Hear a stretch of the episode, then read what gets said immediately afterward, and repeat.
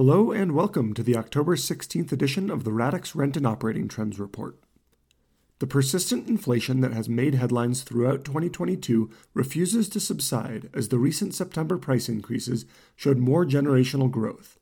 This time it was core CPI, a measure that removes food and energy prices, which tend to be more volatile.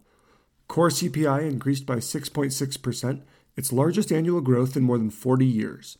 While gas and energy prices have been coming down from summer highs, other goods continue to see steady and significant price increases.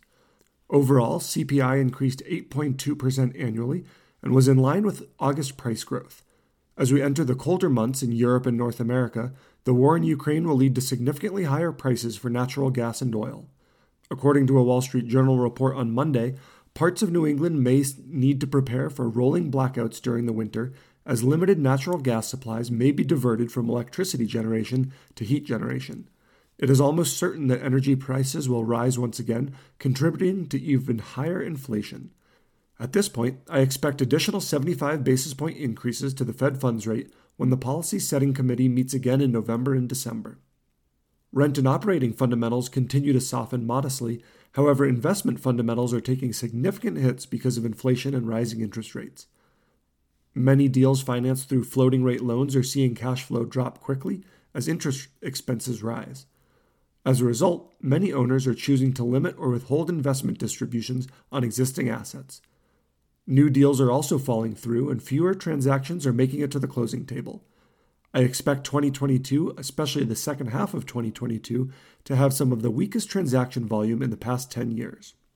Traffic and leasing activity were both flat last week compared to the prior week, as the leading indicators continue to show signs of flattening.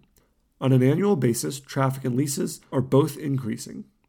West Coast markets, including Riverside, Portland, and San Francisco, registered the largest weekly growth in traffic last week. Tampa, Orlando, and Jacksonville saw little change in traffic and leasing last week, and thus far it does not appear that Hurricane Ian had a major impact on the apartment market. Nationwide, occupancy fell another 7 basis points last week and now sits roughly 130 basis points below its average from this time last year. The national average lease percentage also fell last week. Chicago, Dallas, and Raleigh saw the largest occupancy drops last week, with each market declining by more than 10 basis points.